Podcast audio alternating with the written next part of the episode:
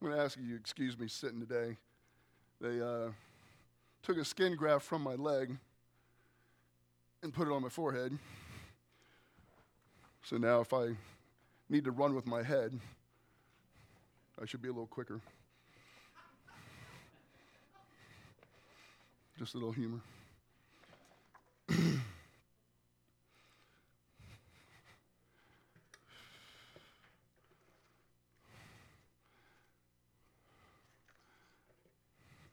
So I'm sure we've, oh, children, ages three years old at second grade, you're dismissed to children's church. Thank you. You know, so I'm sure we've all made promises at some times in our life. So, how many of you have ever asked for a sign or have been asked for a sign that you would truly keep your promise? Anybody? They want a sign. What did you say? What did you do to convince them that you would keep that promise? You know, when a man and a woman are married, they promise to have and to hold from this day forward, for better or for worse, for richer or for poor, in sickness and in health, in love, to love, cherish, and to obey till death do us part. And what they're saying is that the only way that their marriage can end is when one of the other physically dies. It's a serious commitment to one another. Some other ways that we show the seriousness of keeping our promises is to maybe raise our right hand or putting our hand over our heart or putting our hand on the Bible. In the Bible, one of the ways that they showed the seriousness of their promises was to put their hand under the person's thigh when making a vow. In Genesis 24, Abraham wants to, he wants to make sure that Isaac gets his wife from his homeland and not from Canaan. So Abraham had his servant put his hand under his thigh to swear an oath. The thigh was considered the strongest muscle in the body, so by swearing an oath in this way, it's said that the actions of those individuals, which is represented by the hand, are placed under oath to trust in the strength of Yahweh, represented by the thigh of the believer, to play a part in working to fulfill Yahweh's promises. You know, another way we might try to convince someone that we're serious about keeping our promises is something to this effect. We might say, Cross my heart and hope to die, stick a needle in my eye, or something to that effect. How many have ever said that?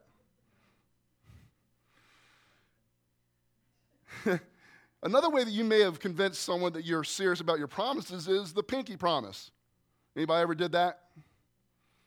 To make a pinky promise involves the interlocking of the pinkies of two people to signify that a promise has been made. And if you didn't know, the idea behind this gesture was to signify that the person who breaks the promise can have their pinky finger broken by the other. You might want to think twice about the next pinky promise. But if you think that would hurt, the possible origin of the pinky promise may be Japan, where it's known as the yubikiri. They believe that if you break a pinky promise, you'd have to cut off your pinky finger. The word yubikiri means finger cut off. So, two weeks ago, Pastor Stewart taught from the beginning of chapter 15, in which God reiterated the promise to Abram about having a child. God told Abram that he would have his own biological child and that his offsprings would number the stars in the sky. And in this morning's passage, God reiterates the promise to Abraham that the land that has been promised to him and his descendants will truly be his. And we will see that God's promises do three things for Abram. They affirm Abram's call, which stimulates his faith.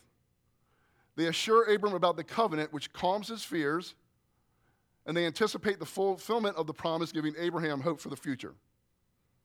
God will convince Abram that he takes his promises very seriously, that he can fully believe that what he promises will happen. And today we can also believe in the promises of God. And we can fully believe that what he says is true and will happen. And that brings us to our big idea this morning, which is God takes his promises seriously. So before we dive into our text this morning, let's bow our heads for a word of prayer. Lord God, we ask you to pour out your Holy Spirit on us this morning. We ask that you would open our hearts and minds to what you want us to know, what you want to say to us, and what you want us to share with those that we come in contact with this week. In Jesus' name, amen. So there's three points this morning. Our first point is affirmation, and that's found in Genesis 15, verses 7 to 8. So you can follow along as I read that. This is what God's word says. He also said to him, I am the Lord who brought you out, out of the Ur of the Chaldeans to give you this land and to take possession of it. But Abram said, Sovereign Lord, how can I know that I will gain possession of it? So, as our scripture starts this morning, Abram's still in the vision where the word of the Lord has come to him, just like we were two weeks ago. It's the same vision. And we're told for the first time that it was the Lord who brought Abram out of Ur. And the reason that he did this was to give Abram the land so he could possess it. For the first time in Genesis, the Lord calls himself Yahweh. And this introduction would make it clear that Abram must take the speaker seriously. The Lord reminds Abram what he has done for him in the past. By identifying himself in this way, it proves to Abram who God was and affirms his call on Abram's life. It is God who called Abram out of his homeland and into the foreign land which was promised to him. And by reaffirming his call, the Lord was stimulating Abram's faith. But then, you know, we see something interesting where Abram's questioning what God had just said. And it's interesting in light of verse 6, which I'll go back to the end of Pastor Stewart's uh, verses two weeks ago. But verse 6 says this Abram believed the Lord, and it was credited to him as righteousness. So, what's happened between verses 6 and 8? I believe the difference in Abram's mind is that the promise of the land was different than the promise of a biological child. There's no major roadblocks for Sarai and him to have a child. She may be barren at this time, but Abram could believe that God would open her womb when the time was right. But as for the land, there are many native peoples living there who already possess it. And Abram probably felt helpless to dispossess the, dispossess the native peoples and take over the land for himself. He's probably trying to wrap his head around how in the world could he and his descendants be able to possess and enjoy this land. So we notice that Abram calls God sovereign Lord, which signals that, signals that what he's about to say is submissive, but it's also very bold. He trusts in who God is and what he was saying, but he wanted a sign because he couldn't understand or see how in the world that could happen. This does not mean that Abram didn't have faith in God's promises. He was just asking for a sign to confirm it. You know, we've seen God give signs to many people in the Bible, such as Moses, Hezekiah, and probably one of the most famous ones is Gideon, who, if you remember, put the fleece of wool out so that he would know that it was God's will to use him to deliver the Israelites from the Midianites. We also saw in the study of the book of John that we did that Jesus did signs. And we see these words in John 20, verses 31 to 30, 30 to 31, which tells us the purpose of, God, of John's gospel. This is what it says Jesus performed many other signs in the presence of his disciples, which are not recorded in this book. But these are written that you may believe that Jesus is the Messiah, the Son of God, and that by believing you may have life in his name. Asking for a sign did not constitute a lack of faith on Abram's part. His call has already been affirmed by God, and he's now looking for affirmation of the promise to possess the land. Abram's faith is not on shaky ground. Instead, his faith is being stimulated by God's promises. And he's looking for a sign that would further grow his faith in God's promises. You know, faith is an important part of our Christian walk. In this day and age where, that we live, where people seem to be losing their faith left and right, we must allow our faith to be stimulated and to stay alive. One of the ways our faith is stimulated is by meditating on the promises of God in His Word and seeing how they are being fulfilled in our daily lives. And that brings us to our first next step on the back of your communication card this morning, which is to meditate on the promises of God, seeing how they are being fulfilled in my daily life, and allow them to stimulate my faith. And I think when we start to think about other things and, and we say we're losing our faith, we're not in the Word. We're not thinking about the promises of God. We're not meditating on them. We're not just doing the things that we need to do. And if, we're, al- if our relationship with Christ is alive, then we won't lose our faith. We will see in the next point that God doesn't get angry because Abram asked for a sign. In fact, God is going to give Abram a sign that assures him that the promise of the land is already a foregone conclusion the Lord will perform a ritual that shows he is serious about the promises that he makes, and Abram will know for sure that God will faithfully fulfill his promise to Abram. The second point is called assurance, and that's found in verses 9 through 11, and then I'm going to jump to 17. Again, follow along as I read. This is what God's word says. So the Lord said to him, Bring me a heifer, a goat, and a ram, each three years old, along with a dove and a young pigeon. Abram brought all these to him, cut them in two, and arranged the halves opposite each other. The birds, however, he, does, he did not cut in half. Then birds of prey came down on the carcasses, but Abram drove them away. And then I'm going to move now down to verse 17. When the sun had set and the darkness had fallen, a smoking fire pot with a blazing torch appeared and passed between the pieces. God asked Abram to bring a three year old heifer, a three year old goat, three year old ram, a dove, and a young pigeon to him. And the words bring or take are often used to introduce a ritual such as a sacrifice. These animals are the same ones that God will command the Israelites to use later on for their sin, fellowship, and burnt offerings.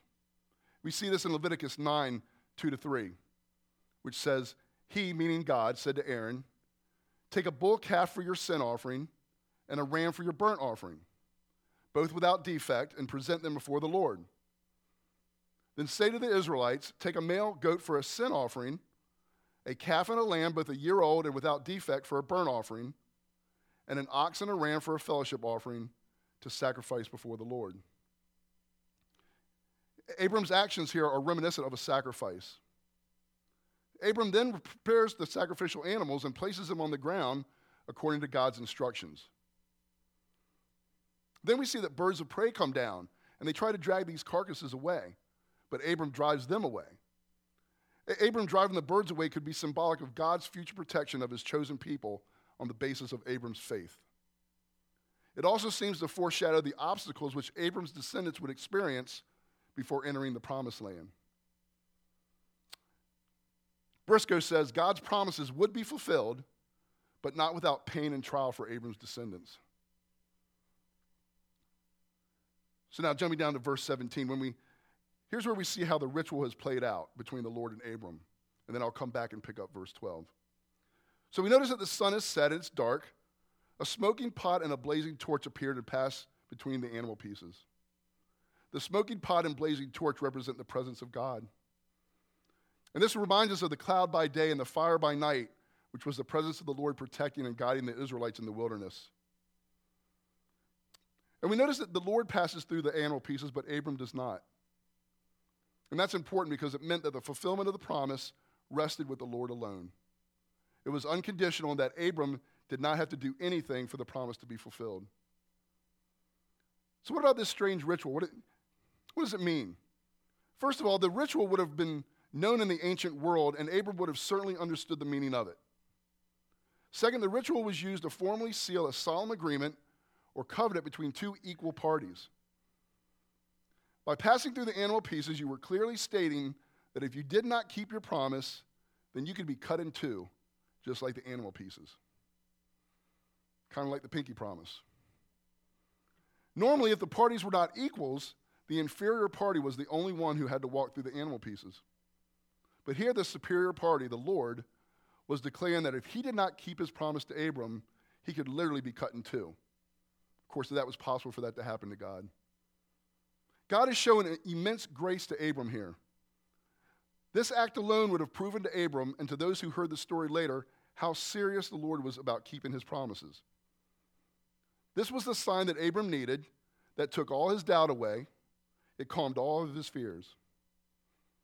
Gibson states by God's willingness to go through this, it let Abram know that nothing could stand in God's way of the fulfillment of his promises. His own divine honor was at stake in this matter. Now, the Lord also gives us many promises in His Word, and those promises should calm our fears as well, should take all our doubt away that He will do for us what He says in His Word. But a lot of times we doubt and we're fearful about a lot of things.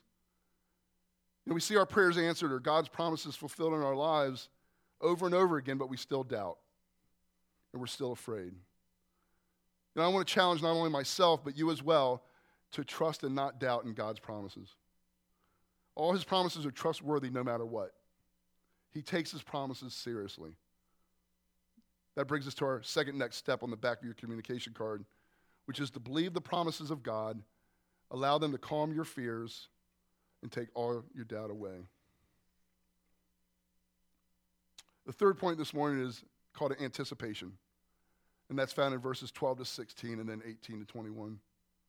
Here, Abram finds out for the first time that he will not personally possess the promised land. And he also finds out, finds out how and why his descendants will come to possess it. There is an anticipation and a hope for the future that Abram has, even though he will not see it. And the future of his descendants will be full of hardship. Starting with verse 12, this is what God's word says. As the sun was setting, Abram fell into a deep sleep, and a thick and dreadful darkness came over him. Then the Lord said to him, Know for certain that for 400 years your descendants will be strangers in a country not their own, and that they will be enslaved and mistreated there. But I will punish the nation they serve as slaves, and after their, afterward they will come out with great possessions. You, however, will go to your ancestors in peace and be buried at a good old age. In the fourth generation, your descendants will come back here, for the sin of the Amorites has not yet reached its full measure. And then moving down to verse 18. On that day, the Lord made a covenant with Abraham and said, To your descendants I give this land, from the Wadi of Egypt to the great river, the Euphrates, the land of the Kenites, the Kenizzites, the Cadmonites, the Hittites, Perizzites, Rephaites, Amorites, the Canaanites, the Girgashites, and the Jebusites. So we see that Abram falls into a deep sleep as the sun's setting and a thick and dreadful darkness come over him. Deep sleep, fear, and darkness all suggest awe inspiring divine activity, such as when God caused Abraham to fall into a deep sleep in order to take out one of his ribs to create Eve. Abram's dread comes from being in the presence of the Lord. As human beings, to be in the presence of an almighty and holy God should cause us to have a holy fear.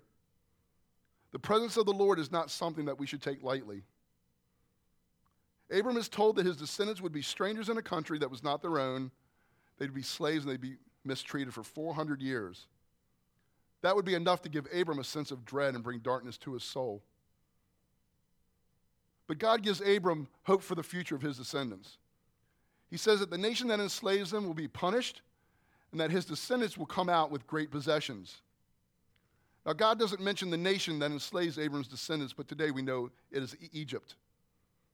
We also know that the people of Israel asked for gold, silver, and clothing from the Egyptians before leaving Egypt after the Passover, and that the Egyptians were glad to give them those things and be rid of them. So I think Jackie read this this morning. I'm going to read it again. But Exodus 12 36. The Lord had made the Egyptians favorably disposed towards the people and they gave them what they asked for. So they plundered the Egyptians. I've always kind of liked that word plundered. It's interesting how God gave them what they needed for their trip in the wilderness. Now, God then calms Abram's fears about his own future. He promises him that he will go to his fathers in peace and be buried at a good or ripe old age. To go to his fathers in peace was a promise that Abram would live a good quality of life with a sense of contentment and fulfillment. He would also live to a ripe old age, meaning that he would enjoy a long, healthy life. He would have a great quality of life until the end and be spared a future of hardship and pain. God's promises gave Abram hope for his future, and they also give us hope for our future as well. Which brings us to the third next step on the back of your communication card. It says, Believe the promises of God and allow them to give me hope for my future on earth and in heaven. Next, we're told why the Lord will hand over the promised land to him and his descendants and why they have to wait 400 years. They're being given the land because of the sin of the Amorites. The Amorites are representative of all the Canaanite peoples in the land. But the nation of Israel has to wait because the sin of those peoples has not yet reached its full measure. Their sin was so perverted that it was even an abomination to the earth. In Leviticus 18, it says that it was so bad that they will be vomited from the land. That speaks to the patience, the justice, and the holiness of God. You know, He doesn't just give the land to the Israelites without giving the Canaanites a chance to repent. If God had done that, it would have been unfair and unjust to the Lord. The Old Testament wars between the Israelites and the Canaanites were acts of justice, not aggression. And their judgment was mercifully delayed by God. It also shows the patience that God has for them as well. Now, I think of 2 Peter 3 9, which says, The Lord is not slow in keeping his promise, as some understand slowness. Instead, he is patient with you, not wanting anyone to perish, but everyone to come to repentance. Know, God wants everyone to come to repentance, no matter how evil they may be for a time. He's always going to do the right thing, even if it means giving the Canaanites 400 more years to repent and turn to Him before giving their land over to the chosen people. And then God makes a covenant with Abram. Now, this is the first mention of the word covenant. Before, these things have just been promises to Abram and not a formal covenant. But now Abram knows for sure that these things will take place. The Lord also gave specific boundaries of the land that Abram's descendants would possess. This area was from the northern reaches of the Euphrates to the land of Egypt. The western boundary was the Mediterranean, and the eastern boundary was the Jordan River. This area has been calculated by scholars to have been about 300,000 square miles, which is an area bigger than the second largest state in the U.S., which is Texas, at 261,797 square miles. You know, God also names all the nations that were presently living there. And we can notice that there are 10 nations mentioned. And if you remember when we were talking about maybe Revelation or even in other places where the numbers of the Bible are important, we're reminded that the number 10 in the Bible signifies completeness, meaning that they would completely possess all the land that God has promised to them.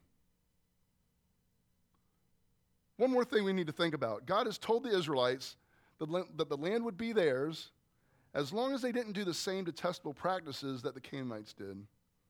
And we know that they did not obey God and they were also displaced from their land. According to scholars, Israel has never fully possessed the land promised to them by God. They may have been close as an empire, especially during the reign of King David and King Solomon, but they, never, they have never fully possessed it as a homeland. But one day when the Lord returns, this promise will be realized. And again, that, that should give us pause because there are some promises of God that will continue on no matter what such as, you know, he'll never leave us nor forsake us. But there are others that require obedience from us. I'm reminded of our memory verse from a couple months ago, Psalm 66 18, which says, If I had cherished sin in my heart, the Lord would not have listened. And if we're not obedient to what the Lord commands us to do, then He will not listen to our prayers. The promise of listening to our prayers is conditional on not cherishing sin in our hearts. You know, God is the ultimate promise keeper. He always keeps his promises, and we do not need to worry that he will. In our scripture this morning, we have seen that Abram's faith was stimulated when God affirmed his call. We saw that God calmed his fears by assuring that he would be faithful to his promises. And we have seen that his promises gave Abram hope for his future as he anticipated going to his fathers in peace and that his descendants could anticipate being able to possess the land once they came out of slavery in Egypt and hardship in the wilderness. So, in conclusion, I want to read some verses from God's word showing how his promises stimulate our faith, calms our fears, and gives us hope for the future today. First, God's promises should stimulate our faith. Hebrews 10:23 says, "Let us hold unswervingly to the hope we profess, for he who promised is faithful." 2 Thessalonians 3 3 says, but the Lord is faithful, and he will strengthen you and protect you from the evil one. Deuteronomy 7 9 says, Know therefore that the Lord your God is God. He is the faithful God, keeping his covenant of love to a thousand generations of those who love him and keep his commandments. You know, we can rely on 100% of God's promises to be fulfilled, and that should stimulate our faith. Second, God's promises should calm our fears. You know, there are so many verses that talk about not being afraid because God is with us. Here's just a couple. In Isaiah 41:10 it says, "Fear not, for I am with you. Do not be dismayed, for I am your God. I will strengthen you. I will help you. I will uphold you with my righteous right hand." Psalm 23:4 says, "Even though I walk through the valley of the shadow of death, I will fear no evil, for you are with me. Your rod and your staff, they comfort me. And Hebrews 13, 6 says, So we can confidently say, The Lord is my helper, I will not fear. What can man do to me? We can rely on 100% of God's promises to be fulfilled, and that should calm our fears. Third, God's promises should give us hope for our future on this earth. Lamentations 3 21 to 23 says this But this I call to mind, and therefore I have hope. The steadfast love of the Lord never ceases, His mercies never come to an end. They are new every morning. Great is your faithfulness. And of course, one that we, a lot of us know, Jeremiah 29 11. For I know the plans I have for you, declares the Lord plans for welfare and not for evil, to give you a future and a hope. You know, but God's promises should also give us hope for our future in heaven. John 14, 1 to 3 says, Let not your hearts be troubled. Believe in God, believe also in me. In my Father's house are many rooms. If it were not so, would I have told you that I go to prepare a place for you? And if I go and prepare a place for you, I will come again and will take you to myself, that where I am, you may be also. Revelation 3:11 says, "I am coming soon. Hold fast to what you have, so that no one may seize your crown." Matthew 24, 30 to 31 says, Then will appear in heaven the sign of the Son of Man. And then all the tribes of the earth will mourn, and they will see the Son of Man coming on the clouds of heaven with power and great glory. And he will send out his angels with a loud trumpet call, and they will gather his elect from the four winds, from one end of heaven to the other. And lastly, Acts 17:31 says, "Because he has fixed the day on which he will judge the world in righteousness by a man whom he has appointed, and of this he has given assurance to all by raising him from the dead." We can rely on 100% of God's promises to be fulfilled, and that should give us hope for our future on earth and hope for our future in heaven. And I pray that the promises of God found in his word will encourage you this morning. As Gene and Roxy come to lead us in our final song of the day, let's bow our heads for prayer. Holy and awesome God, we, we thank you for the promises that you have given us in your word. We know that they are trustworthy and true. And we pray that they would stimulate our faith, they would calm our fears, and give us hope for our future here on earth and for eternity in heaven as well. We give you all honor, glory, and praise. In Jesus' name, amen.